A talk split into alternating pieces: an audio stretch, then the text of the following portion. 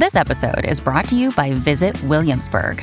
In Williamsburg, Virginia, there's never too much of a good thing. Whether you're a foodie, a golfer, a history buff, a shopaholic, an outdoor enthusiast, or a thrill seeker, you'll find what you came for here and more.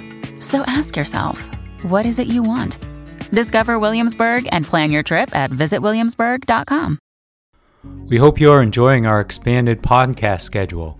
For the month of July, we have something new for our members. Each month, members who successfully answer our bonus content quiz will be entered for a chance to win a pair of AirPods Pro. To participate, you must have access to the bonus sections of the podcasts. Members also receive an ad free listening experience, an evening newsletter, an invitation to join the DSR Slack community, and more. Best of all, if you become a member in the month of July, you'll receive 50% off the normal membership price. Visit thedsrnetwork.com slash buy and enter code FIREWORKS at checkout. That's thedsrnetwork.com slash buy and code FIREWORKS. Thank you for your support.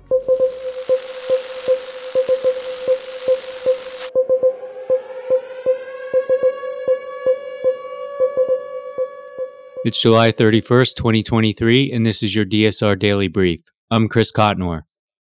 And I'm Riley Fessler. Our top stories from international outlets this morning.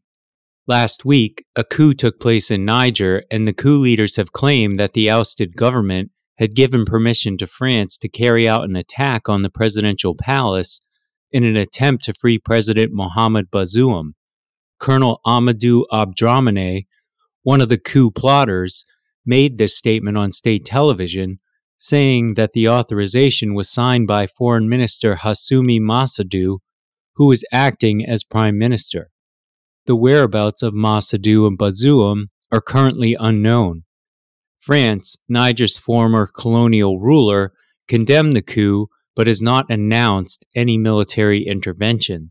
The coup has led to regional and international calls for Bazoum's reinstatement with the Economic Community of Western African States giving the coup leaders a week to cede power and threatening to use force to restore constitutional order if necessary. Fulton County District Attorney Fani Willis is expected to seek a grand jury indictment in the coming weeks regarding her investigation into Donald Trump and his allies' efforts to overturn the 2020 election results. The investigation began over two years ago after a leaked recording of a phone call between Trump and Georgia's Secretary of State, where he asked to, quote, find enough votes to win the state.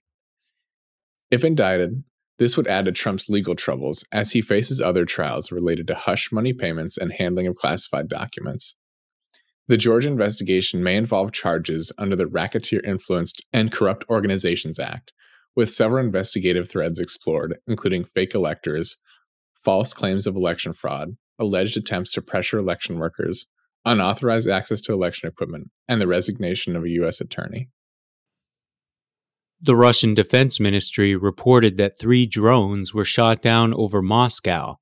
Ukraine did not directly acknowledge the attacks, but they are part of a pattern of increased cross border strikes launched by Kiev against Russian forces since June. This attack was the fourth on the capital region in a month and the third in a week, highlighting Moscow's vulnerability as the war in Ukraine continues into its 18th month. The drones were part of an attempted terrorist attack by the Kiev regime, with one drone shot down in the surrounding Moscow region and two others crashing into the Moscow city business district. The attacks caused damage to buildings, injured a security guard, and led to temporary airport and airspace closures. Ukrainian President Zelensky suggested that the war was coming to Russia and stated it was a fair and inevitable process. The situation is raising concerns among the Russian population as the war's consequences are becoming evident on their territory. Elsewhere, Russian President Vladimir Putin stated that he does not reject the possibility of peace talks regarding Ukraine, but emphasized that there can be no ceasefire as long as Ukrainian forces continue their offensive operations.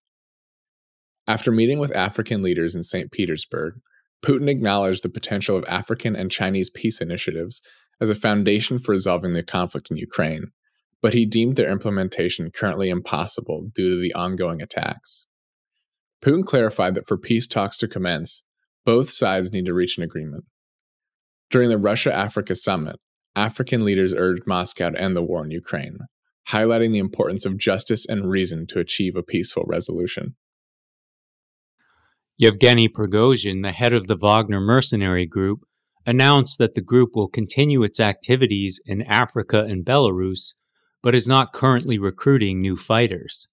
He stated that most Wagner fighters are on leave after a period of intense work and that the group is planning its future tasks in service of Russia. While not seeking new recruits at the moment, they remain open to potential recruitment when needed to protect Russia's interests. Some Wagner fighters have reportedly transferred to other Russian power structures. The Wagner Group's involvement in Russia's invasion of Ukraine has been significant, and in June, they were involved in a brief mutiny against Russia's military leadership. After the failed mutiny, President Vladimir Putin invited non participating Wagner fighters to sign contracts with the Russian Defense Ministry.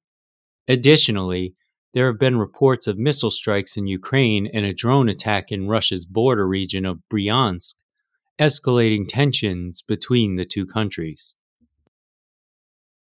Britain's Prime Minister Rishi Sunak announced plans to grant future licenses for North Sea oil and gas extraction, aiming to enhance energy independence and reduce reliance on states like Russia. Over 100 such licenses, which were previously bid on, are to be granted, along with support for two carbon capture and storage clusters in Scotland and Northern England. Sunak argued that these efforts align with the country's environmental targets, and they would help reduce the carbon footprint compared to importing liquefied natural gas.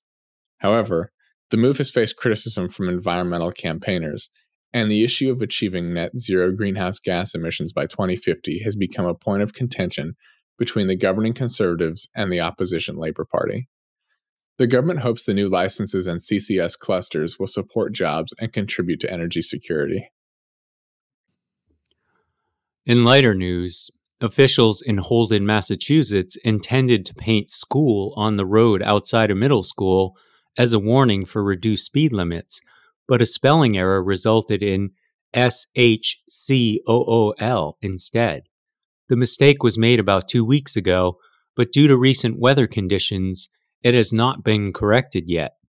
The town acknowledged the error on Facebook and assured the public that it would be fixed soon.